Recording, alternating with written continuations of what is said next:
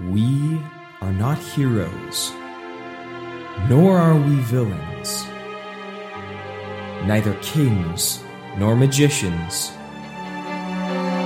but we can tell you their stories. We are the Lore Keepers, and we welcome you to Halume.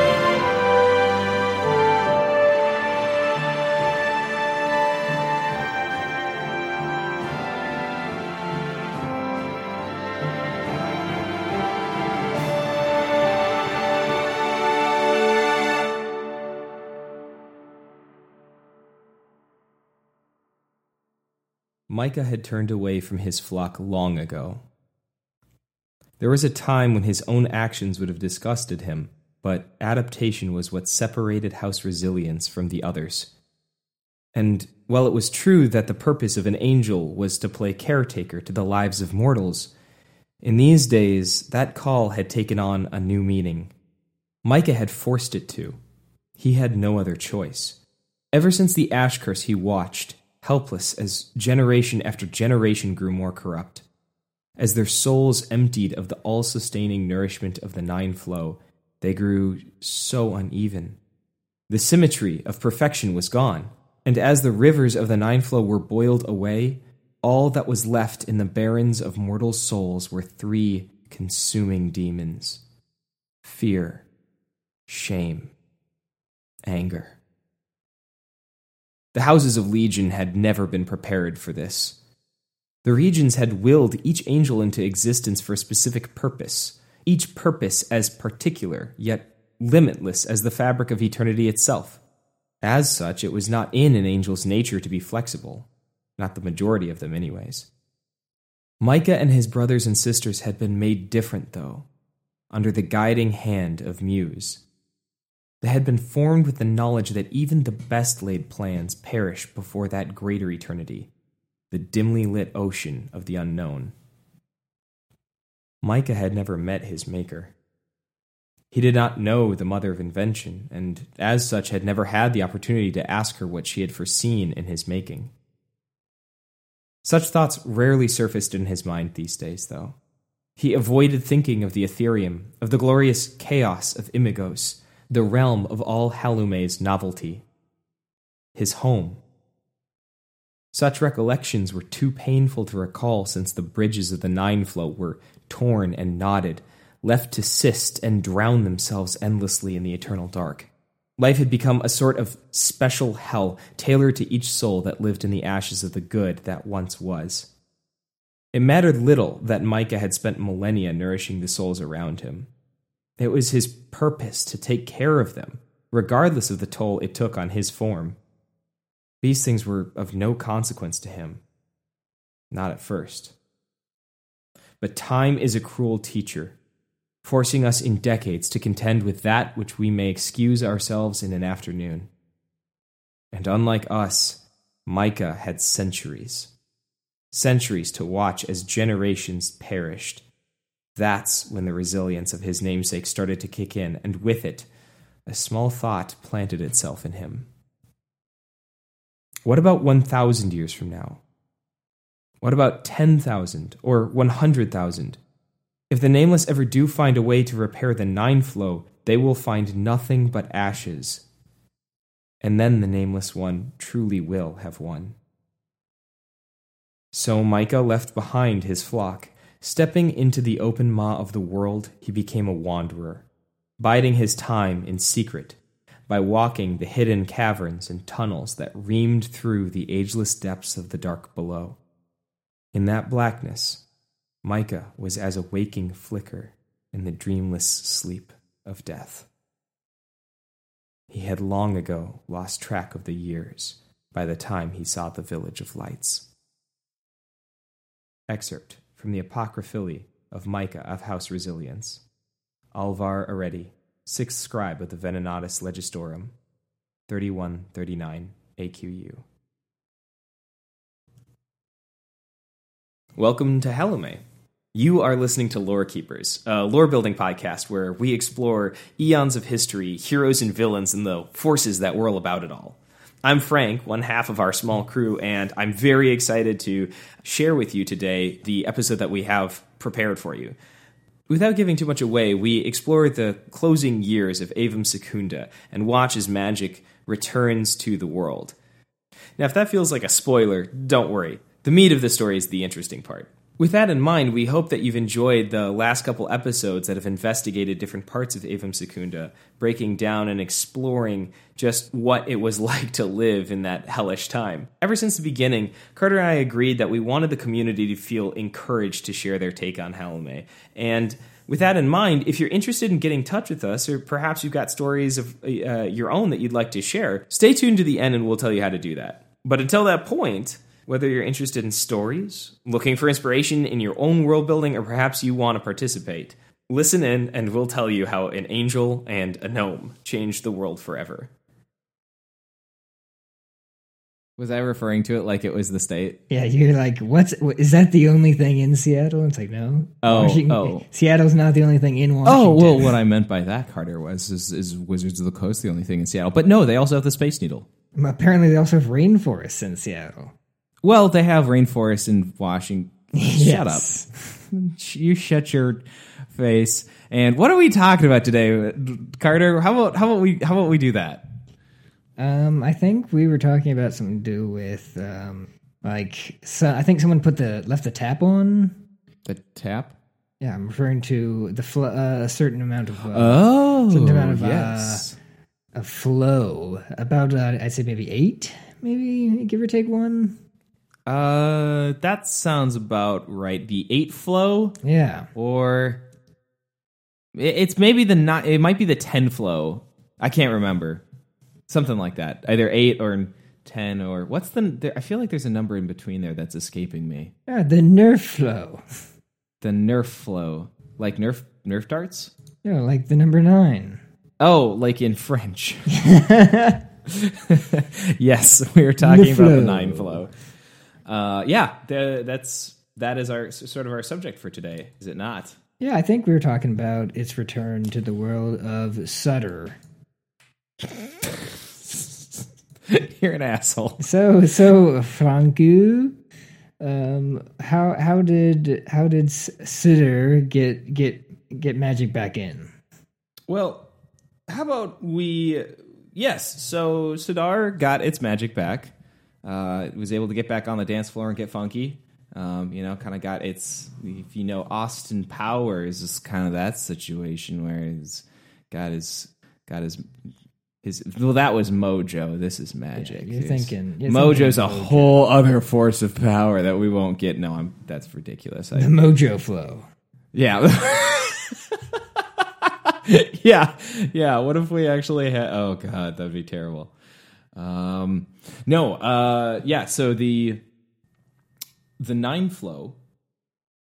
So yeah, in order to talk about this stuff though, gotta have like the context of kind of what we talked about a little bit of last episode of uh well, I guess honestly It's the first. What's episode. important from yeah, first episode probably more than anything else, we talked about the Ash Curse. We talked about the fact that the uh, world of Halume, the the cosmos of Halume, lost all access to the Nine Flow, which is the source of magic, uh, and more than just the source of magic, is the source of morality. You could say, you know, people no longer are able to act in a moralistic way.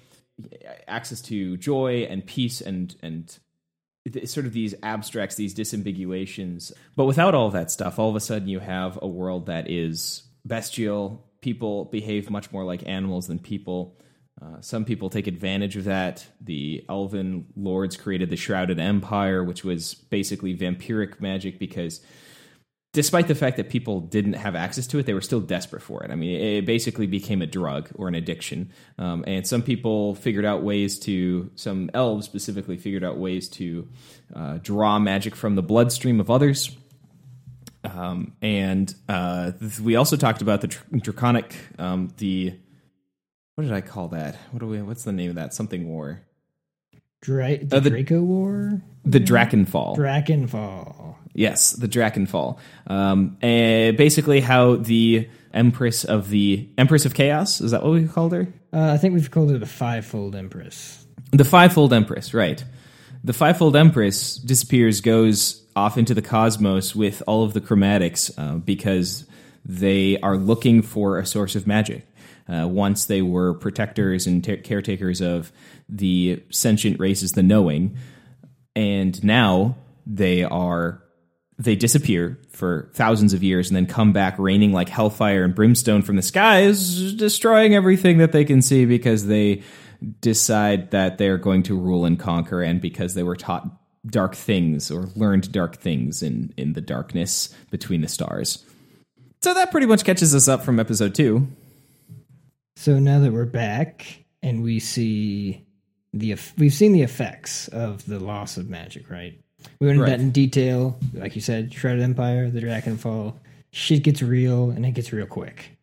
And it gets real bad real quick, yeah. Yeah, and it and it well actually it, it gets real bad over a slow period of time there was there was you know sort of a what is it called the gentle slope to into darkness i don't remember what that's called but there's like a sort of a turn of phrase it's like oh the well there's the you know the road to hell is paved with good intentions it's kind of like that you know the elves convincing themselves that well hey we're the caretakers of humanity this is us just extracting a price for looking after them like livestock and you know till eventually they're justifying their actions uh, it's but the yeah, gentle sloping hill of darkness. yeah, you know that old turn of phrase. Everybody calls it the gentle sloping hill of darkness, the or the the the GSHOD. Yeah, but you know, we're we hit we hit the kind of rock bottom of the gently sloping hill of darkness, and uh, now we're looking up at the the mountain that is the return. Yeah, it's a pretty significant event that changes things for forever. So, all right, Carter, uh, we're going to talk about the return. Where should we start? I think we should start with events uh, that really kind of brought about, uh, paved the way for the return. Right? Let's not. We're not going to jump in straight to oh, and this man or this you know gnome hit the rock with the hammer, and voila, magic came back. Right. I think we Uh, should be like, well, what what is a gnome, and what is a rock? What is life? What is magic? That's a question we're almost never going to truly answer beyond what we've already said. But uh, yeah, uh, uh, yeah, we could do a little bit of background uh, stuff on that. Joking aside, I think it's it's a little bit valuable to know, kind of, in in terms of context for why the gnomes were uniquely placed to figure out and understand this stuff. So talked a little bit about the progenitor race, right? We talked about a race where the elves or where the dwarves, halflings, and gnomes come from, right? Yeah, they were hanging out in the the crystal bit. Right. So the Erebor crystal, the one that the uh, the faceless, the nameless one, the nameless one destroys on the thousandth day, the end of or the thousandth year, the end of humanity's golden hour, uh, and that brings into the it brings in the ash curse. They were basically the caretakers of it. It required attention, required some, you know, processes, and uh, so they live very close to the core, uh, the center of the world or the realm. Uh, at this time, it's not really clear whether the world is actually a planet or whether it's a plane of existence that's simply flat. But wh- whatever the case is, these uh, these progenitors were uh, close to the core, right? So then the ash curse hits and shit gets really bad. Obviously, they're in the blast zone. Most of them die out. Um, some of them survive and um, become the races that are known today uh, as the like as the dwarves, the gnomes, and the halflings. And we we can talk about all of those in detail later. But basically, th- this happens during the Ash Curse over a period of like tens of thousands of years. Um, so the main thing that uh, that we'll focus on is one of those races becomes the gnomes, um, and they become what they are because of their association with magic in a time when people are completely destroyed uh, that they, they don't have any access to the nine flow. The gnomes were a specific they be, they came from a certain sect of those progenitors uh, who were uh, obsessed and fascinated with the crystal because of the the nature of the crystalline core.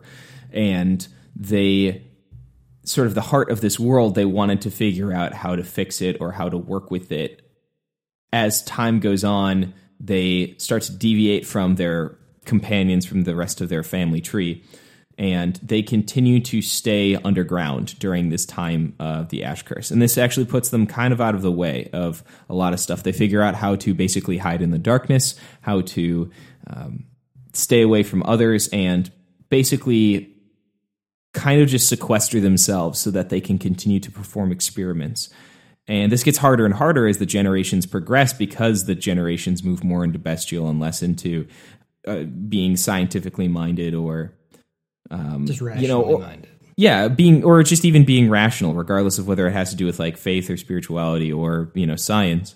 Um, but one of the things that happens is is they become very occultic.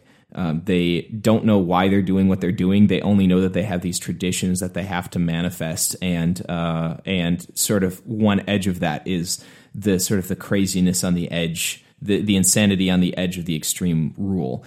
So all this is happening, um, but it's happening in so many locations that there's sort of a lot of different iterations. Basically, what I'm trying to say is that there's like there were thousands of these little gnomish communities that were uh, hiding in you know these tiny villages in the middle of nowhere in the rock, and they were surviving off of mostly fungi, fungi um, other things that uh, that you know mosses. Their eyes were accustomed to the darkness, you know. They adapted. Um, but here's the number one thing, and the thing that makes them gnomes and not the progenitors is was their right away they had a good starting place to figure out what is going on with magic and how do we how how it works. Um, they were uniquely placed to understand the, the nature of magic and how it inter- interfaces interacts with the physical world. So what they do is they start experimenting with crystal. They start uh, trying different associations ordering uh, they learned that crystal can to some extent just retain mana sort of the the presence of magic. But the problem with that is is that there's not really a lot of mana to go around. So even just trying to get it to be stored in something they figure out that they can actually give off some of their own energy and sort of store it like a battery in these crystals. Uh, but it's an extremely dangerous process, and even to get a slight amount, uh, they basically go insane in the process. And um, the what they what they store is next to nothing. So I'm going to set aside all of that for a moment to talk about the houses of Legion um, because they kind of play an important part in all of this. So the uh, the houses of legion um, are sort of the different sects of the different angels. Uh, sects as in like divisions. Um, there are major houses and minor houses, but it amounts to being uh, tens of thousands of divisions uh, that sometimes only relate to three or four uh, specific angels, and it all has to do with kind of what their job was. During the time of uh, the Ash Curse, um, it was pretty com- or before the Ash Curse, it was pretty common for angels to exist either in the materium or uh, in the, the materium being the material world that uh, Sidar is a part of, or being in the Ethereum, so kind of one of the two.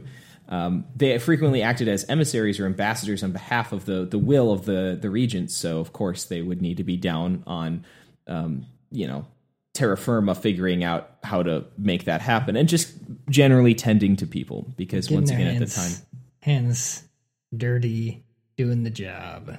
Yeah exactly. Just like making stuff happen. So this happens um, they're they're kind of on the they're they're in the world when the ash curse happens and in a strange kind of freak accident um, they're cut off mm, from the ethereum.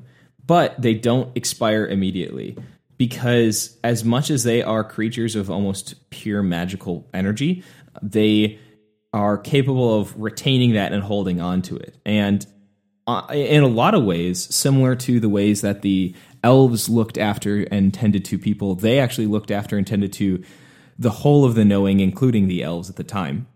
But this becomes harder and harder for them to do. Um, since they are creatures of pure benevolent energy, they don't get corrupted in the same way that the elves do. Um, but they do end up, at the beginning at least, kind of wasting or it's it's an acclimation process of figuring out how much of their own life that they can you know their their own like life source that they can lend to the knowing races to keep them in a sane or or moralistic state. And so at the beginning, they burn through a lot of their own personal resources trying to take care of their people, right? They're ta- trying to take, take care of the knowing. This gets worse over time, and they and they it, it gets to the point where they kind of reach the edge of themselves, and if they give off any more of their own Bits. life, then they will simply cease to exist. They like evaporate. Exactly. Yeah, they'll just they'll just evaporate. And this is incredibly painful for them because they are sort of programmed to survive and to continue to do good and sort of one of those things where kind of utilitarian, you know, do the most good for the most number of people. And the only way to make that happen is if they continue to exist and hope that one day they can kind of just help people. But for now, they can't anymore. And so a lot of angels start to exile themselves and push humanity and the elves and everything so far away from themselves that they no longer can see it you know just to walk the barren earth by themselves alone uh, and do their best to not think about it and not give in to the urge to to go and take care of others now, not every elf or not every angel is doing this at the same rate. So some of the more powerful among them, the planetars and the devas, they are, you know, the, the archangels. They're they're able to still continue to maintain some level of rule. So there are places that are protected, but the by this point, the quantity of hum, uh, humans and just like the number of people populations in general has increased to an amount where um, they're more looking at things on a macro scale. Um, especially considering the fact that um, angelic beings of higher orders usually were more about delegating to lower order angels anyways where Very you know they had more of a yeah more of a managerial position you know. I mean, I mean the whole House of Legion thing is, you know, just one basically giant fucking chain. Where it's like, you know, I oversee all these ones, and I don't really do a lot besides tell these people where they need to go and what they need to do. Right, exactly. You spend your whole day telling other people what to. You know, it's very it's very militaristic. You know, you have your fire teams and your uh, you you know you have your squads and your platoons and your brigades and your etc. and it just continues ascending up the chain. I do. Yeah, have, a, the- I do have a quick question about the kinds of angels that might be found. You know, wil- wilting on this this uh, manaless land. That is a perfect word for it. Yeah, shoot. Uh, how how does um, Halume mesh with uh, the you know the you you mentioned some D and D monsters there, so the Solar.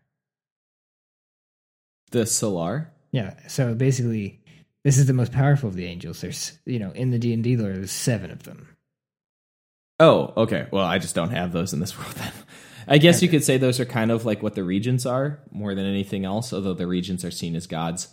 Yeah. Um, and I don't know how the Solar are, but like the regents are undying. They cannot be.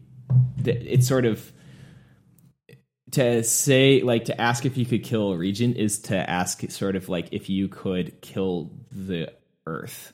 You know, romanticism aside, the Earth is like a ball of rock. It's you can no more. It's no more alive than you know than the sun is. So you can't really.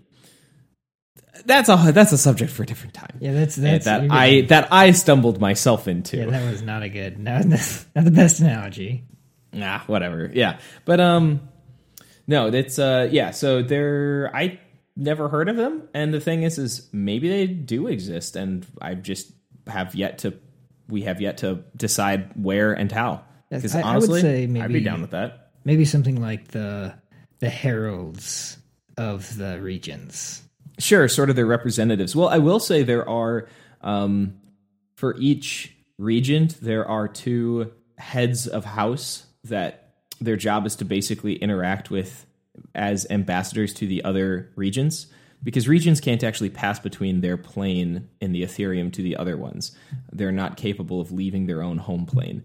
And since the Ethereum is actually composed of nine different heavenly realms, they constantly need to communicate with each other and the only way to do that or one of the one of the best ways to enact that is to have ambassadors on your behalf who like uh, who exist within the courts of those other regents. So typically, a regent will have eight um, angelic hosts beneath them that uh, will act as sort of you know the the messengers or the or the the, the court whatever you want to call them for for the other realms. I think yeah, ambassador works well. Representative, mm-hmm.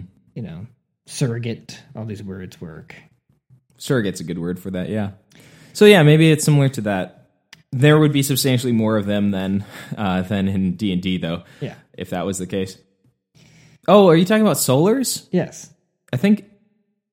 Yeah, no, there would be solars. I think solars though would just be pretty militaristic creatures. If I mean, if you saw them in the the physical world, like shit's going down somewhere. Like somewhere there is a war raging between angels and demons or devils. Like yeah, basically, my suggestion, which might be interesting to look at, you know, at some point, is what if they're, you know, there there are very few solars, right? They're incredibly powerful beings. Mm-hmm. What if one of them was cut off? What if one of them was on Sadar?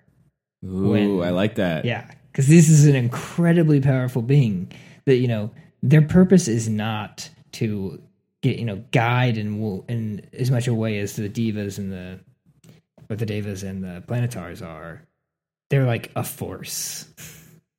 Well, I will say, I mean, on the day of that the Ash Curse occurred, uh, the end of the Golden Hour, there was there were many many angelic forces that were in uh, the first city um, at the time. You know, there to celebrate and and you know partake of sort of the joy that was the event was supposed to embody. So I would not be surprised if there was at least a solar or two that was there simply just to watch over and to, um, you know, rejoice with everyone.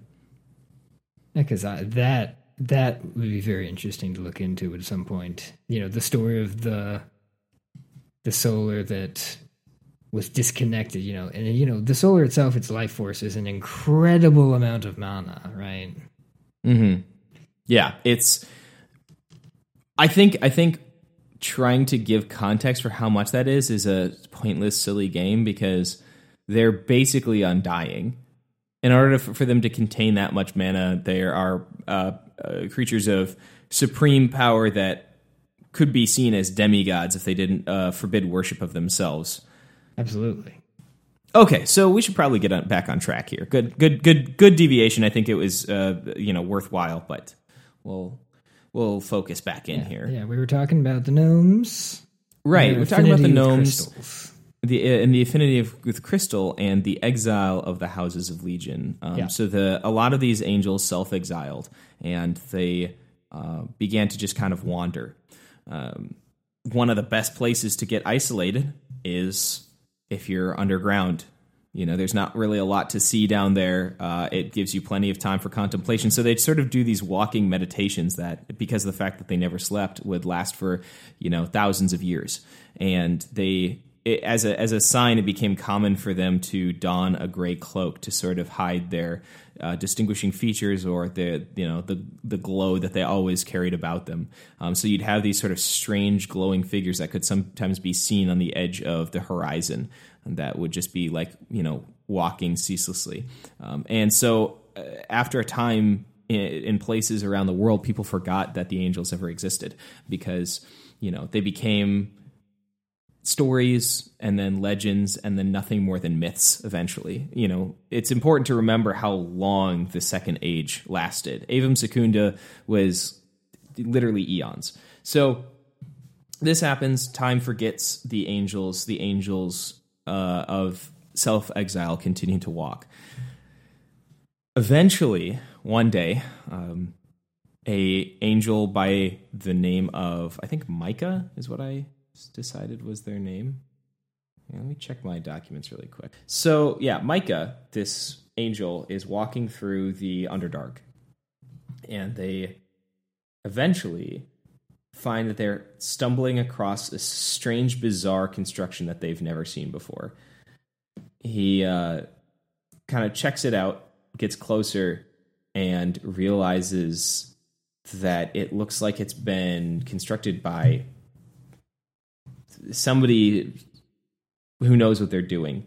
It is a series of crystalline, little, little crystal gems that have been. Um, there's been like a little auger drill hole in the ground and they've been placed in this massive flat field in the middle of this like you know dark cave and they're just glowing very faintly right so as they look out over this they've realized they're they they'd kind of turned a corner and stumbled on a village by accident. But this isn't the thing that drew them there. What what he realizes is that he'd actually been uh, drawn to the the there was something about the air or or the atmosphere that that that drew him here. And and it, he realizes that because of the fact that he hasn't tasted this for thousands of years it's mana in the air. There is it is a trace it is a, it is an amount that would be pathetic even for a magician's garden in the later ages. But at this time it it was a bounty that nobody had ever tasted or seen before. So he immediately wants to know what's going on and he requests like interaction with the you know village leaders uh, and ends up talking to them and discovering that they have basically been this completely hidden sect of the of the gnomes that figured out a way to create a field of of mana draw. And it's like incredibly small. But basically what they discovered is is that when the nine flow was cut off, no river can be truly cut off. It can, if anything, it can only ever be pinched or bottlenecked, and that was what they believe had maybe happened, or maybe these were just the residual drips, or maybe it was what was left over in the world whenever magic gets expent. Like, you know, where does it go? Does it go kind of into the you know, does it pass out of this realm or does it? They're not really sure where the magic is coming from. They just know that this field is capable of producing it. And so Micah sees this and basically says, this could change everything. You know, and they start to, he starts to figure out like ways that this could be used better and together like with the requested aid or like you know with the uh, approval of the uh, people of the the village starts to help them make the field more efficient and more powerful. And over time they start to get like a sizable community where people's minds are returning to them. And more than just having this loose like thin edge of insanity they are able to start to build on it. And this this kind of continues for a few years until Micah figures out he basically has a vision. And that vision is they don't they don't sleep but they do have you know kind of like waking reveries. Um, and micah sees the potential for what this could be so he returns to the surface armed with this knowledge and goes to the uh, the the pillar of oberiska which is basically it's a rock formation in the middle of a bar- you know a barren, which pretty much everything is a barren, yeah. uh, and climbs atop it and basically using almost all of the magical power that uh, that he's been all of the mana that he's been um, bathing in for the last you know few years uses almost all of it to send out like kind of an all call to all of the houses of legion or any angel that would respond over the next several uh, months. Um, and it is just him with his hands outstretched or his hand out a uh, single hand outstretched on the tower of uh, oberiska and just speaking the word hope and it's about all he can really afford to share with the rest of the world so the other angels hear him say this and they slowly over time start coming to Oberiska. As they as they get closer, they notice that um, they're occasionally passing these fields of you know crystalline tiny tiny little you know no no larger than you know finger sometimes about the size of a fingernail of you know of gem but it's enough that it's creating these like fields of that that are collecting almost like a you could sort of think of it like I guess like a solar farm. That's uh that's like netting. It is it is drawing in this magic. And together they all start to form a plan of how they could start to build a civilization, a safe haven from the darkness of the world beyond.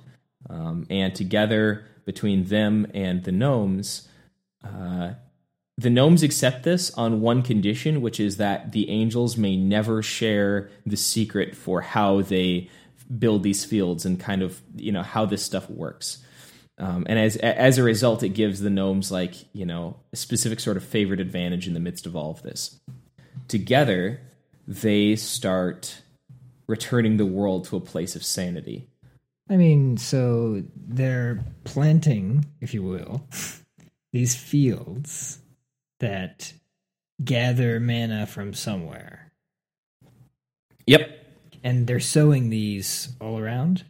Like this is the beginning of the Of what will come. Yeah, it's uh so they're basically sowing them around Oberiska. So they kind of have a little operation going. Um, I, I don't know kind of where you want me to go from here. I know that, like I could kind of get into the specifics of I mean you know like what's the next step, right? Like we got these crystals, these fields. They're small and they do very little, but you know, this very little is something. You know, it's a drop of water in a desert, and that drop of water is very important for the people that are uh, you know, that are dying of thirst. right, and that drop just- of water Still just a drop of water. Right. As uh, and as oases will draw people, true oases, not you know the the illusions that you always see in in media. But um, wow, that sounded like some sort of weird right wing thing. you know, Yeah. those oases that you only see in Oasis, the media. an oasis versus a mirage. Yeah, yeah. Basically, just you know, if you find a well or a cistern in a desert, you're gonna go towards it. And when almost the entire world looks like a desert, uh, that's you know kind of how people take care of it. So, um, what they start to do is uh, first the legions, the the the, the different uh, houses of legion, the angels within, are able to share some of the information they've collected from their wandering for thousands of years, and some of those include knowledge of the Velt, which we will get into later. But for now, just kind of key that one and put that in the back of your mind because Let's let's give it a title. You know, the land in which magic never left. Well, it's not exactly that, um, but, But that- I would the- say the the the best thing I can describe the Velt is is it, it, was, it was a promise. Okay. Very, so very very yeah very mis- mis- mysterious. Um, so what happened? Yeah, so the the fields start to pop up, and the more you know, they kind of get a whole situation going where uh, angels protect the uh, Oberiskins. The Oberiskins, the the gnomes specifically, um, start to mine and draw from from the ground uh, different crystal. Um, and so, you know, once they kind of get a proper situation going, they're creating larger and larger fields, and the fields start to have synergy with each other. Where the more of it you have, the stronger the field becomes, and they realize that they they start drawing bandits and marauders to their location within the first, you know, twenty years or so. You know, this is literally like it would be like trying like if there was a very small mountain that was out in the middle of the the Sahara, and it'd be like, why would you ever go out there? It's like that, and all of a sudden, over the course of like twenty years, so much is so much mana becomes drawn that, like, if you were to look at a map from overhead, other races start being drawn by almost like an unseen force, just by a desire of mana, even if they're not aware of it. Tribes of uh, i guess you would just call that like you know roving tribes or whatever uh, start to get drawn towards location. Yes even some of the barren elves. So which you know we'll talk about some other time. Yeah, but but, but, uh, not really the shrouded empire, right? Um, no, they were they they kind of didn't really need magic, you know. They or they didn't need to find magic elsewhere. Yeah. This is more the near insane groups that uh were very what's the word when you you know don't stick in one place and you like move around a Um, lot. Specifically in uh, like a tribe. You know what I'm talking about? Whatever. We'll keep moving on. Yeah. If um so these tribes are you know they start getting drawn towards it and um because all they know is that they want it and they don't really have the awareness of or or sort of like higher thinking to understand what's going on many of them just try and do these Nomadic. nomadic thank you Nomadic. nomadic they are nomadic tribes wow that took us like eight six minutes or whatever thank you for looking that up Yeah. Um, yes, many nomadic tribes. Uh, they, they they they want what they've got, so they start attacking the city. Right. Um, Which like, And- let me just let me just interject, interject that attacking a city full of fucking angels sounds like a terrible idea. Yeah, not a good idea. Even if the angels are depleted of their strengths, I mean, they're still legion. Like they are still legion, and they are many. And so even even though there's only a couple hundred angels guarding these people, that's a lot of angels to be guarding a city. So and now it can actually be properly called a city. And they realize, oh man, like we need to start building walls. We need to start kind of getting some some structure in place. So a city starts you know forming they put up walls and and within these walls they you know are protecting the fields within which also provides a, a level of security for the gnomes that they can work with sort of with um uh, more more in the open not having to worry about guarding all of their secrets all the time so one day some some halflings arrive uh, this is this is over uh, like a couple centuries later. Having heard about the activity and what is going on in Oberiska, um, some of them decide we will come and we will seek shelter there. Now, the halflings at this time had discovered the Veld. That's what actually makes them halflings. They were an agrarian society at the time.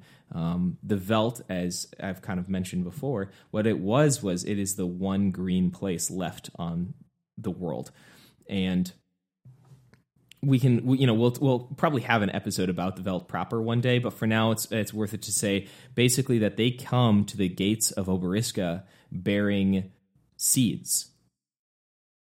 They offer saying basically we can help you plant and make like actual fields and agriculture.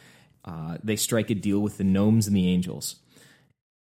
God, that is a, such a weird thing to say, but whatever. It's a weird world. Um, so, thus, a second set of city walls is built, lower than the last. Um, so, you have the inner city, and the gnomes agree, basically saying, We will make a place for you to live outside of the walls, and we will make a second set of walls to protect you, but you cannot come inside and, you know, see our fields, right? So, you almost have these two different sets of fields that are growing.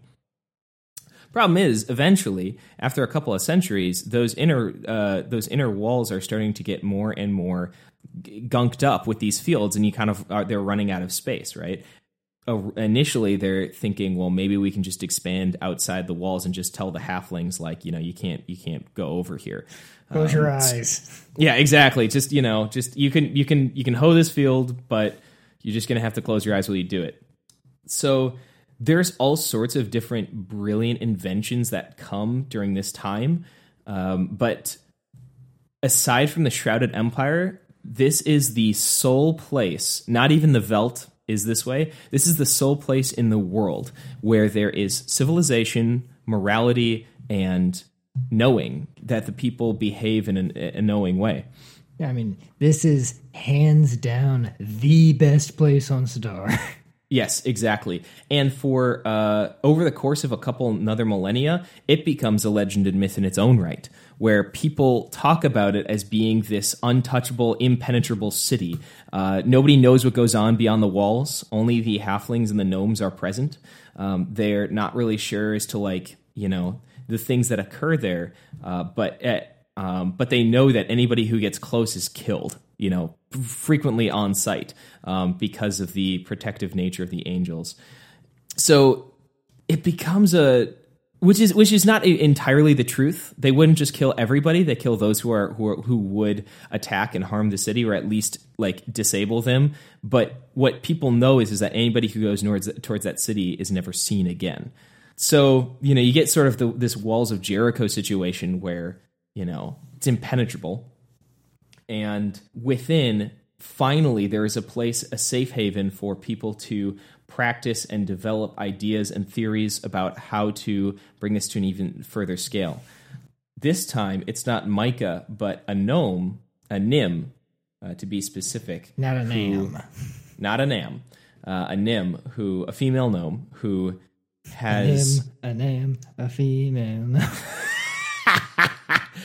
um you get inspiration for that if we were playing d&d right now i would i would give you inspiration but uh No, um, and, Names, uh, names are, ma- are male gnomes, names are female gnomes. Right. And that's once again, man, there's so many dude, we gotta do so many episodes because I feel like we could have a whole episode just on like gender and how that all works and like why it bugged the hell out of me that people were calling things like a dwarf woman or like a gnome man. It's when not, it's like and we need to have a whole episode on it's a drawer, not a drawer.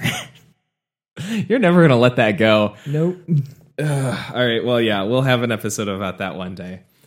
Okay, so they build the city and things are going on inside and people are inventing and discovering and this lends a lot to the eccentricities of the gnomes i mean they're basically bathing themselves in a pure magical bath for centuries and millennia and it affects them. They they change. They uh, become more eccentric. Um, fascinated with crystalline structure and the nature of prismatic uh, uh, a prismatic world.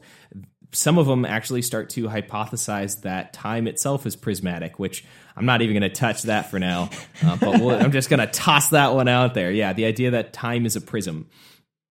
Anyways experiments afoot many many different things being developed eventually there we're, we're going to focus in on one specific gnome uh, she her name is Tiriro Rockrut Administeri, um, which we'll just call her Tiri for short. Gnomes like having really long, absurd names. So Tiri is working through the fields one day and she's hanging out and she kind of has a Newton esque experience where kind of uh, laying down against the ground, something that she enjoys doing, getting like really close to the uh, to where the crystals are actually laying. And then at this point, the crystals themselves have started to grow. They figured out a way to literally grow crystal like like plants, and so some of the fields have crystals the size of trees uh, that are working together. And yet, even so, you'd think that that would be able to increase the amount of like mana that is carried, but all it does is it's basically just a bigger battery with a really low current, you know, or voltage. That it's not necessarily charging it any faster. It just means that they can hold more and this has been bugging her for a long time she uh, of of kind of an order specifically that is helped to you know provide life to her city is bugged by the fact that you know her people are still limited by the the very slow process of drawing magic. And there's been you know this is the time at which there's a lot of talk about expanding further into the fields of the halflings. And so she heads home and this is one of those things where honestly I think we could kind of world build a little bit around this because I don't know necessarily what gives her this epiphany, but she makes a connection and realizes that holy shit, it's not the number of crystals you have, it is their arrangement. It's about their connections, the connecting space in between them. And she starts to understand and do measurements and figure out that it's it, the energy is collected not in the crystal itself, but in between the crystals. And so she starts experimenting with different patterns, grids, matrices, uh, Pentagrams. you know, penta- pen- pentagrams, hexagrams, uh, all all those different grams, you know, or just like any, you know, she creates concentric circles. She creates circles that are interlocking like Venn diagrams that extend for, you know, uh, a, quarter acre. Um, and she keeps on practicing until eventually she figures out, lo and behold, the ideal uh, layouts, which are these fractal-like patterns that that kind of start in one location and are, have that self-similar either spiral or spreading out like bismuth stone. It's, you know, sort of you get those. Sequence. Come on. It's very yeah yeah. It's it, there's definitely some like golden ratio shit going on there. I mean, come on, I I, I couldn't resist. Uh, but be, it's based in i mean it has a scientific analog which is that's how antennas are made like antennas used to you know how they used to be really big and long and like stick way out of a cell phone or Yeah. out of anything nowadays we don't have that anymore because most uh, devices and i'm sure somebody's going to call bull on this but you know you can take it up with pbs i, I was watching a fractals program a long time ago um, that uh, for a while antennas started to be made as these little squares that were uh, organized in a fractal pattern. And I, I mean, I don't have an example to show you, but like you can think of sort of if you were to bend wire at a 90 degree angle and have it continue to go further and further in on itself in this complex pattern, it, it increased reception by like 90%. And so that's kind of where I'm drawing this from is this idea that those same fractal patterns are increasing the ability, uh, the, the, the re- relationship The reception all, of mana. Exactly. It's like increasing their reception. And so all of a sudden, it's this massive breakthrough. And these fields are drawing mana like a thousand times more than they uh, they were before. People start moving around the crystalline structures. Huge projects go about uh, where the angels are are helping do double duty of like lifting and moving these crystals so that they can create this one singular. It starts out as like many many different fields, and this basically like vaults Tiri right to the like head of the councils and administeri that um, that rule the entire city. So Goes from Tiri to the Big T. Right, yeah, Big T uh, up on op- up on Oberiska Hill. Um, so she and and so like this changes everything. Water starts to actually form and it starts as the form of dew that like in the mornings uh, whereas before water was still collected and uh, they had to be extremely careful about rationing and, and magic could occasionally be used to do this but now they have such a wealth of energy that they can they can start to practice hydromancy and they they you know they start to grow these fields even more so the the, the halflings uh, experience bountiful crops that they hadn't experienced before. You know, aggressive uh, uh, agrarian magicians figure out ways to get even more crop and grow the land even Agrarian more. magicians. well, when you're locked up for thousands of years in the only sane city in the world, and half of it is just farmland, you know, you might you might dip into that. You might exper- uh, discover you really have a thing for magic corn. I use So- my magic to grow corn. See, that's the D and D campaigns that nobody ever talks about. What happened to Stardew Valley D and D? Man, I kind of want to try that someday. I don't know. Honestly, it'd probably be really boring, but I, I that's a side note. Yeah, a side note is suddenly we have an incredible amount of mana being generated than before, and we're getting close. Oh yes, we are, and this this is when things start to get unintentionally bad because all of a sudden that beacon that was sending out to kind of the barrens or in the, in the nearby you know few like thousand miles or so that that weak signal has become a glaring like siren siren call to to all of the all of the race, races and nations and almost like like unknowing zombies. Even the shrouded empire starts to send emissaries that way. Um, the any nomadic tribes they're you know they're they're heading like beelines for it and things start to go bad quick day after day it becomes almost this unceasing uh, draw of of these these like maniac tribes that are that are attacking. Um, as they get closer uh, the the desire to just like drink in that mana becomes stronger and stronger.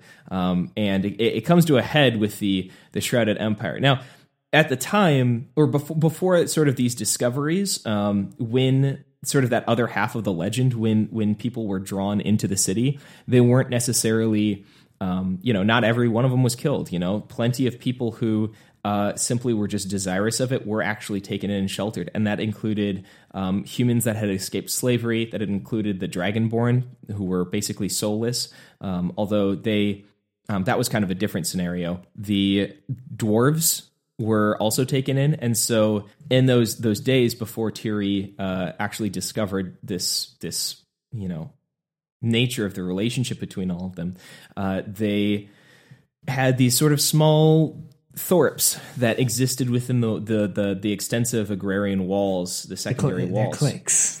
Yeah, these little cliques of like a dozen or two dozen in- individuals, and most of the time it wasn't large enough for a society to actually continue because um, you know you get a lot of you know inbreeding and uh, you know there's really like the, the number of halflings is far larger than any other population. Um, What, the, even the, that the dwarf can't breed with the halflings. uh, they can, but as a result, they're no longer like they're not like the the people that are being born aren't dwarves anymore. Yeah, they're stouts.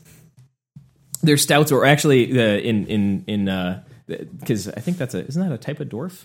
No, that's hill and mountain. It's Uh, a I type think of halfling. Oh yeah, Uh, ooh, you know what? I kind of like that. Maybe we'll say that stouts came from relationships between dwar. It, it, it- yeah, it, it started with dwarves and and halflings. I mean, it makes sense. Yeah, no, I like that. Uh, you know what? That's getting the canon sticker. That's where they originally came from. These days, like a a, a dwarf and a, a human ha- that have a child is called a, a mole, sort of like you know mule but without the e. It's basically just a very stout, short human. Anyways, that's a digression. Interesting though. I kind of like that. Um, Not to be confused with stoats. isn't a stoat like a weasel? It is. Okay. Yeah, not not to be confused with stoats. No. Uh, okay, so uh, things are getting bad though, right? The Sanguine Empire or the Shrouded Empire all of a sudden is very interested in taking this city. They have been lusting after magic for like at this point over 10,000 years the Shrouded Empire has been the only dominant force and the only reason that this city has had been capable of surviving itself was the fact that they had relative an- anon- anon- anonymity And anonymity. Anonymity, thank you, in a very, very remote location. But now they've just painted a huge target that the whole world can see. I mean, even you know, even thousands of miles away on entire different continents, people don't know why, but they start to migrate west. Literal, like, like small, you know, tented towns uh, say this location is no longer fit for us. We need to move further west or east or north or south or whatever draws them closer. Manifest destiny. Yeah, man, mana. Is that a joke? Was that a joke about ma- manifest destiny? Uh, God, it was unintentional, but it was great. Manifest Manacon 2017. Insert humor. Haha. I am so funny. Okay, so I'm getting a little lost in the weeds here. I'm gonna kind of focus in. Magic's returning, but it hasn't returned yet. When's Yeah. it returning? Okay, so magic, I mean, it's begun to return, but it's nothing like the future generations. We still have this sort of, you know, Badlands, Mad Max esque level of like, you know, civilization versus like the feral. Um, Yeah, and now we have the the pharaoh bearing down upon the last true bastion of proper civilization, and the Yeah. the terrible, terrible evil one is like, let's go fuck those guys up. Things are going in a bad way.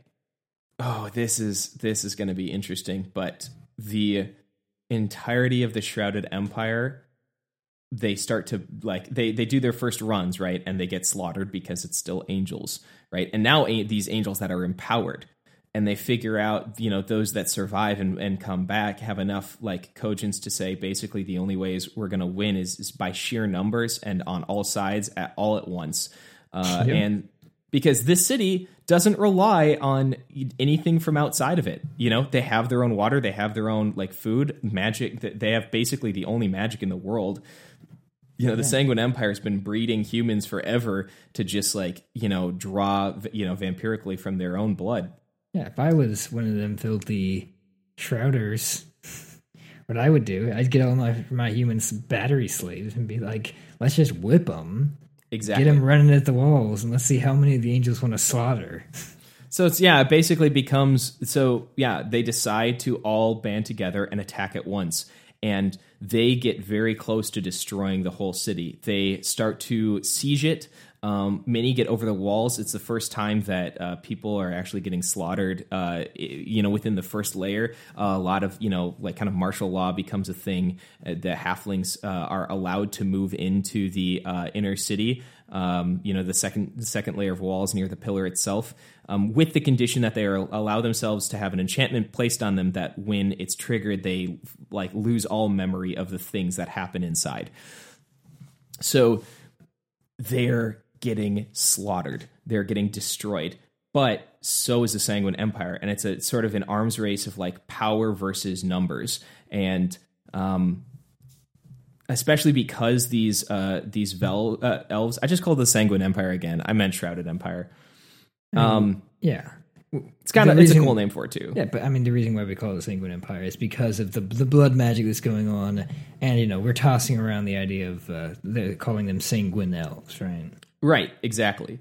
Uh, so, anyways, um, they are attacking and they have the advantage of yes their their their flocks their their herds of humans that they've been raising uh, that are oftentimes magically bound to them using um, different enchantments a uh, pretty common one is a, a, form of like shackle that sort of has a has a distance on it um, where one controlling elf will uh, hold the shackle and will like command the the humans and if you know if they disobey them they can uh, inflict pain on all of them at once um, so you have basically you know these these these what would you call a person who hold uh, like holds control of a lot of dogs? Uh, a hound master. Yeah, they're basic. Thank you. They're basically hound masters, um, and they finally take out the gate into the city. They finally start to destroy what is inside. Actually, you know what? Uh, I think I'm gonna call a call an audible on the canon here. I don't think that the city has a gate. Why would it need one? for I the mean, small. It, it probably has just, some sort of gate. It's probably not what we expect it to have. I think there's no gate. I think that the walls completely close it off, and anybody who comes inside could. I mean, hell, if there's a dozen people that the angels elect that like could uh, come into the city, they just straight up airlift them. They just pick them up and fly over the walls. I mean, they're angels, you know. Yeah, it doesn't happen very often, anyways. Probably only happens a couple times a year. Yeah, now that they have their mana back, flying is like a, a thing they could do. So I think that's what happens. All right, no gate. It is just thick stone wall. Of course, the elves are able to figure out ways to get over it because they're clever. Um, and poles. And I'm gonna I'm gonna jump forward. We could probably talk about that like war yeah. for a while, but like I'm gonna jump forward to the end of that because I realize right we're there. running over an hour now, and I haven't yeah. even talked about the return of magic in its proper yet. Yeah, so, we might we might have to fucking two part this thing. Yeah, maybe we'll see. We'll we'll we'll just keep going and see where we end up in another like twenty minutes or so. Hopefully, it won't be another twenty minutes. Um. Okay, so the elves attack. They are destroying the city. The angels are protecting it, and they are demolishing the the the powers of the the the elves. And Tiri, in the midst of all of this, is kind of like watching one night from a wall as fires are being burned. Uh, little like settlements, you know, these these walls extend for a far direct, uh, you know, far in each direction. Um, sort of, uh, you can kind of think of a like an Attack on Titan situation where you've got like this really really far out set of walls and all of the all of the farms within. Have you seen Attack on Titan? Yep. Okay. Yeah. So I haven't finished the second season, but oh, I didn't even know there is one. I got to see that. Okay. It's not as, uh, uh, you know, not as good as the first, but it's still pretty good. Okay. Um, and she basically knows, kind of without a shadow of a doubt, that it is pretty likely that everyone will die if something isn't done both the elves and the and the humans and the dwarves and the halflings and the gnomes and and even the angels will will uh, eventually burn out because the forces of the elves just keep on coming. Um, and humans are dying by the thousands. Uh, elves are dying by the hundreds. I mean, these are still fairly conser- like small numbers because you know once again we're living in a place that can't really afford to have a lot of people, and the uh, the gnomes have never had any need to truly protect themselves or like pick up arms, nor did anyone else because the uh, the angels took care of them this whole time. There was never really any need for a larger like army force.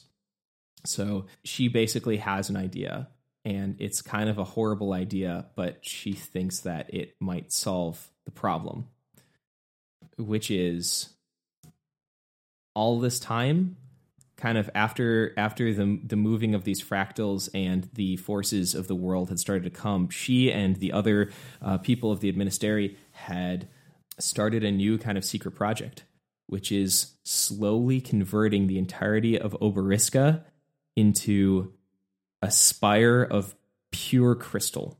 Is that a capital S spire? That's right. That is a capital S spire.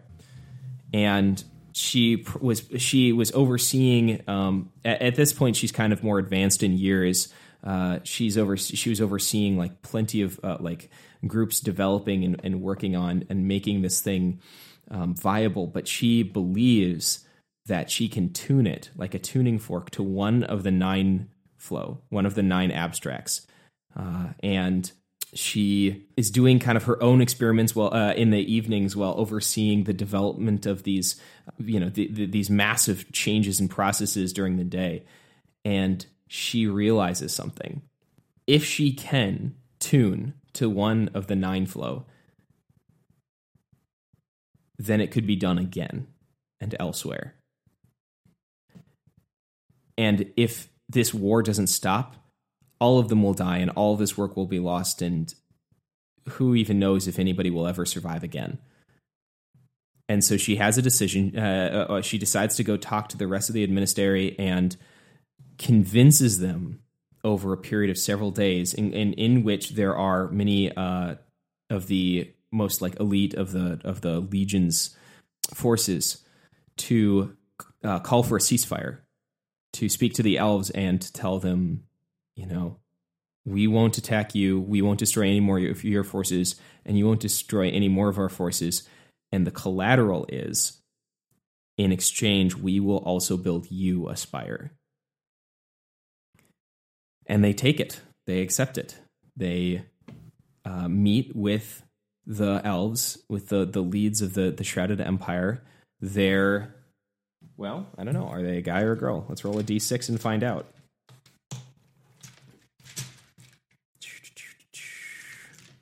I might just cut this, but um, it's a female. So they meet with their empress uh, of the Shrouded Empire and her council, and broker an agreement.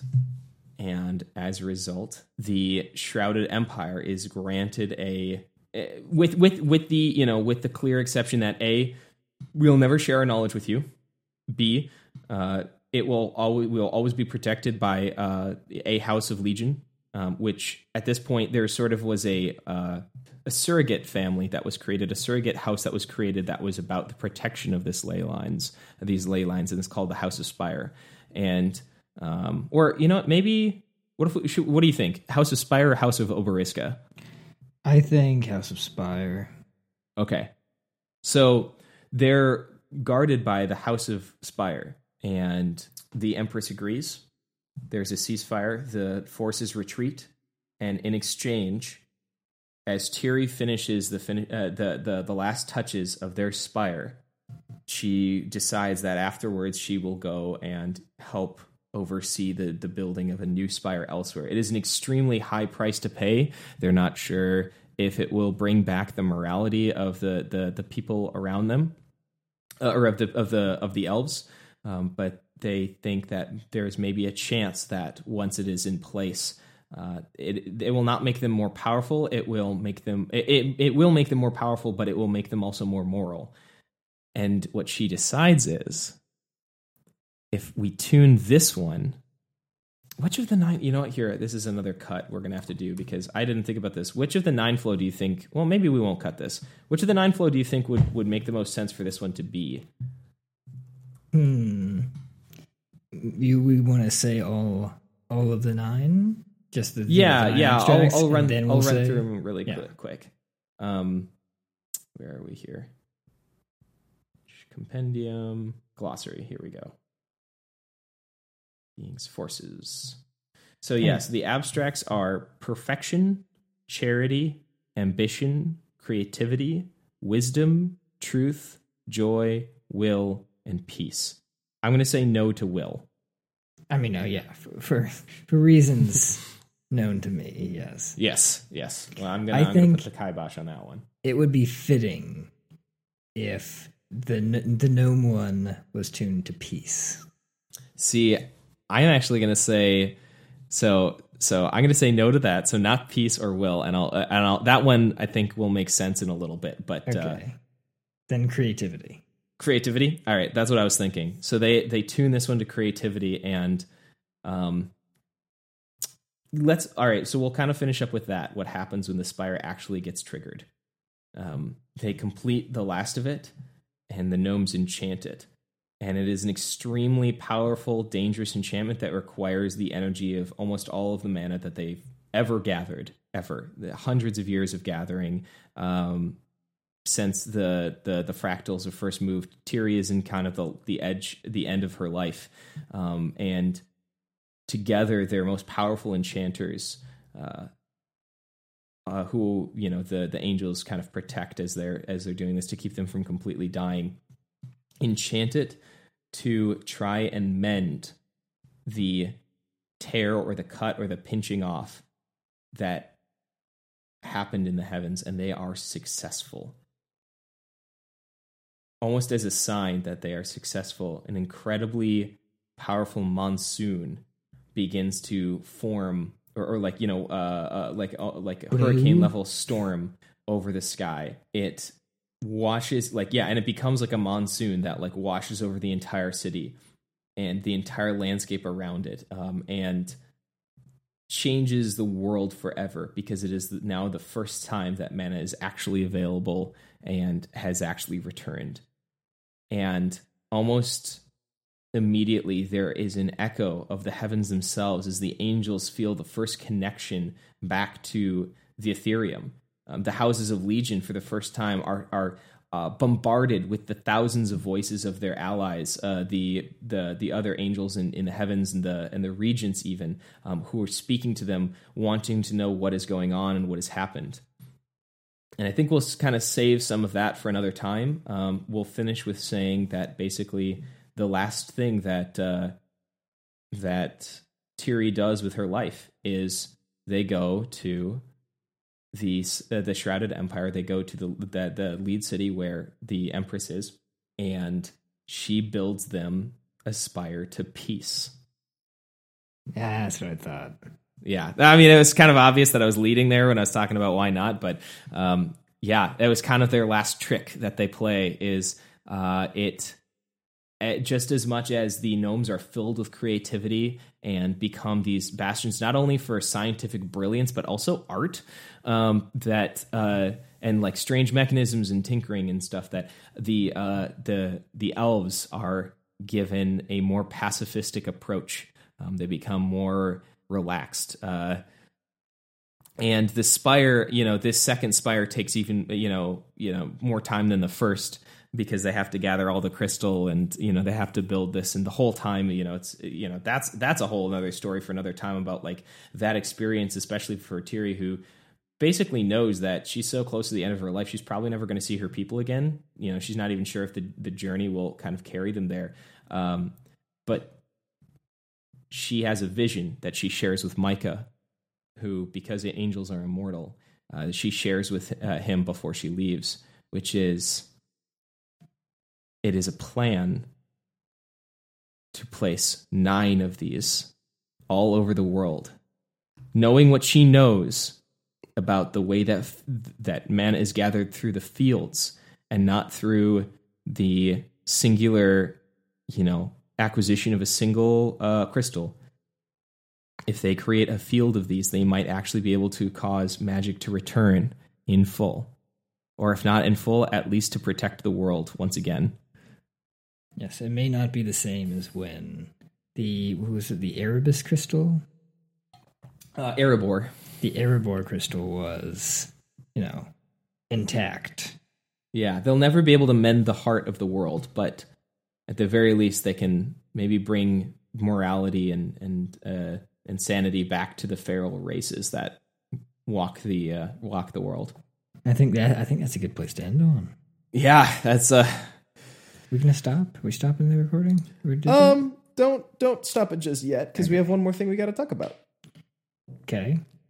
Which is, uh, what do you think we're going to talk about next week? Where do you want to go from here, Carter? What did you like about what we talked about? What do you think would be um, the kind of the, the next place we could go? I feel like there's a lot of loose threads that this uh, this episode laid down. That you know, perhaps So one of these. So one thing which you know maybe isn't for the podcast, but maybe it's for a um um A microscope campaign. Oh a yeah, campaign even. Fucking, I would love to do this campaign, which is fucking like Lusarius the Lost Solar. Oh yeah, dude. Like, are you? So what? Are you, what are you thinking? Like, um, they're are they in exile, or are they do they have their own kind of secret nation that they're holding somewhere, I think protecting? I think uh, this is like like you know the backstory of this person would as this angel would be that they had a nation right they were like very great and some terrible thing happens right Mm-hmm. Either maybe their, their mana reserves finally stop, or some other, you know, t- like maybe they find out about the the, the vampire tendencies of the elves beneath them. or something Oh, like and this. decide to wage war or something like that. yes, Or you're saying like they're like looking after what is to become the Shrouded Empire, and like they th- trust that the elves are probably you know good guides or you know take caretakers of of uh, of humanity, but start to actually discover the dark things that they've been doing. yeah. Perhaps it's like you know, the mana reserves, you know, finally run out of the solar of the solar, and you know, but the elves have been looking after these humans, and you know, he has this belief, or or she has this belief that the elves can do it, but Mhm. you know, they will. They will. They will die. You know. They will use their essence if they keep. If they keep staying, like you were saying, they need to exile themselves. Man, And dude, they I really like this. Yeah, Okay. they do it for thousands of years, and they come back, and then they see the Shrouded Empire, and they're like, "What have I done?" Oh wow. Okay, dude. We you know what? Uh, maybe we'll do a microscope after this. Uh, I don't know what you're up to today, but like. Um, we should we should probably stop recording now. We'll we'll have decided what we want to do, you know, by next episode, obviously. But uh, I think, yeah, I think until then, uh, thanks for listening, and we'll catch you next time. Well, thank you everyone for listening in. We hope you've enjoyed this exploration into the land of Sidar and the realms beyond, or at least found some good material to add to your own stories. The best way you can find to contact us is via Twitter at 1000 icons. That's the number one followed by the word thousand icons. If you like the podcast, give us a five star review and tell other people about us. That is the best way to show your support. We're really excited about the project, and we've only just begun to share with you all the stories that we have come up with in the world of Halume. And don't worry, there are plenty more to tell. But until then, thanks for listening. We'll catch you next time.